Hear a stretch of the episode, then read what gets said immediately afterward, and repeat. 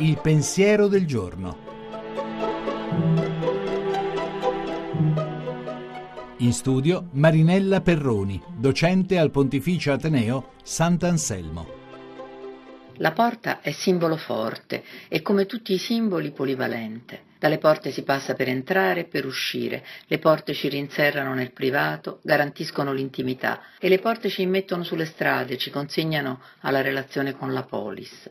Metaforicamente anche il nascere e il morire sono porte, le uniche, forse, che ci si aprono davanti senza che noi possiamo deciderlo, per chiamarci dentro e al contempo per metterci fuori. Dentro fuori è la logica della vita, la logica delle relazioni, la logica dell'appartenenza, una logica quanto mai sottile, quanto mai delicata.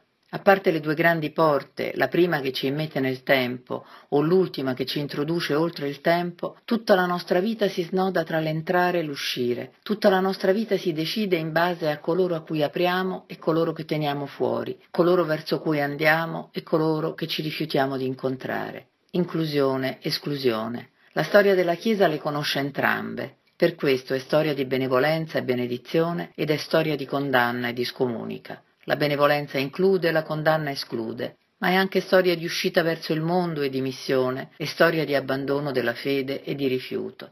Non c'è porta senza soglia, e per chi crede su quella soglia c'è Dio. Come dice il Salmo 121, il Signore custodirà quando esci e quando entri, da ora e per sempre.